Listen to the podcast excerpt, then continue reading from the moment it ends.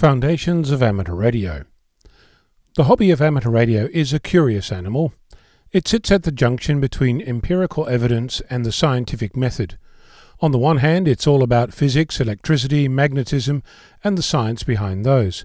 On the other hand, it's about trying something out and seeing what happens. When I started in this hobby, it was all about the science. I wanted to know why is it so? What evidence is there to support that? All the typical questions you might ask if you're coming at this from that direction. As is often the case, the more you know, the less you know. That is, the more you understand a topic, the more you understand that you know nothing. The deeper you dig, the more variables become apparent. The deeper the hole goes, the further away from absolute you travel. That's not to say that our hobby is unknowable or non deterministic. Far from it. It's often so complex as to defy immediate explanation using high school physics. You'll get to a certain point with that knowledge, then, from one moment to the next, you'll open a door into a world where that knowledge is just not enough. Interestingly, when you look at, for example, the standard way of determining the length of a dipole, a fixed number divided by the frequency, that number we use, whatever the value, is an example of an empirical evidence based number, and as observations go, it's not a particularly good one, which is why when you start using it, you'll find all manner of exceptions, alterations, modifiers, etc.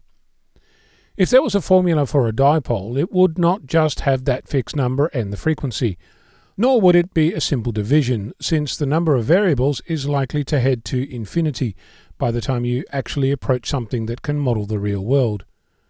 Between those two extremes, the quick and dirty empirical calculation and the intricate model at the scientific end, lies a point of good enough. The point of good enough is where what you're calculating is likely to end up with something that works most of the time. It's not 100% accurate, nor is it trivial, but it gives you a level of confidence that the thing you're calculating is useful and reproducible in many circumstances. I've been told, by those who've told me that they know, that the fixed number divided by the frequency is on that good enough point. But my experience and the evidence says otherwise. Oh, that's okay, just add 5% to that number, or just cut it long, or insert some or other correction factor to account for the variation. That will give you good enough. Okay, I'll bite. If that's good enough, why are we teaching our new amateurs that this is how you create a dipole? No explanation about the variations, the effects of the environment, the material used, just here's a number that you divide by the frequency and you'll have a dipole.